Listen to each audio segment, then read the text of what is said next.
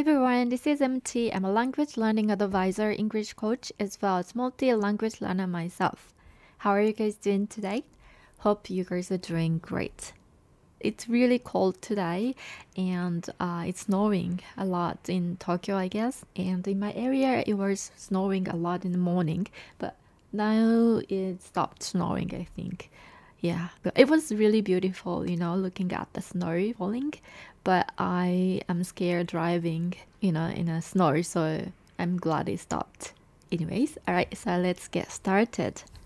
Okay, in this episode, I'm gonna be talking about four problems that you get if you translate a sentence into your target language after making a whole sentence in your mother tongue before speaking. Right? So this time, as an example, I will use the case of English as a native language and Japanese as a target language.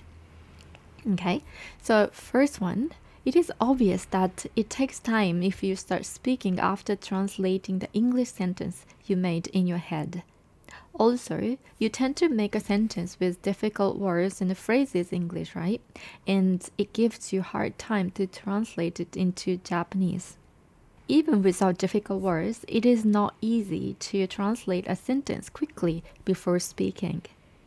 I guess many of you might have experienced it before. I surely have. It is really frustrating. While you are thinking what you want to say, the conversation moves on to the next topic and you lose the chance to speak up. Right? Number two.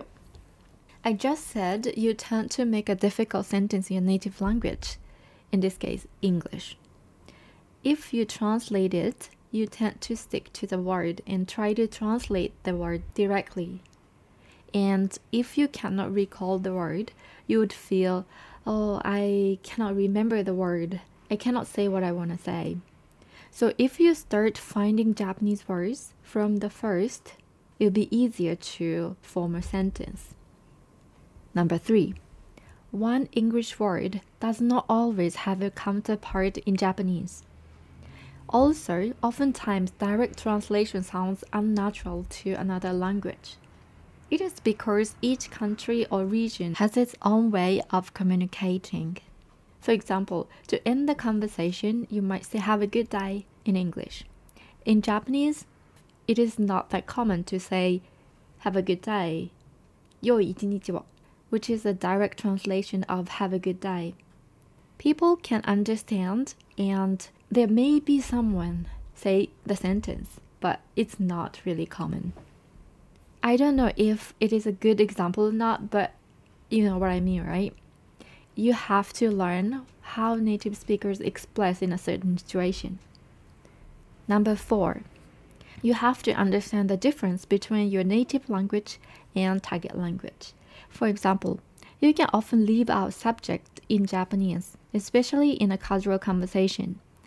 If you keep saying I, watashi wa, you, anata wa, then sounds a bit like you are reading sentences in a textbook.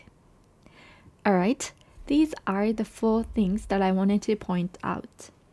Between two languages that are very different, such as Japanese and English, it is difficult to translate quickly one language into another in your head during a conversation. Between two similar languages like Korean and Japanese or English and Spanish could be possible to do that, but after all, it is easier and quicker if you learn how to speak your target language directly. To do so, I think memorizing chunks of words is useful. You can pull out a chunk and use it in a certain situation. As a starter, you can memorize the things you often say in your daily life.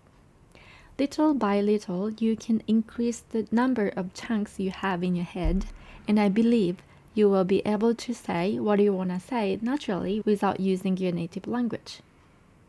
Alright, that is all for today. Thank you so much for listening and hope to see you next time. Bye!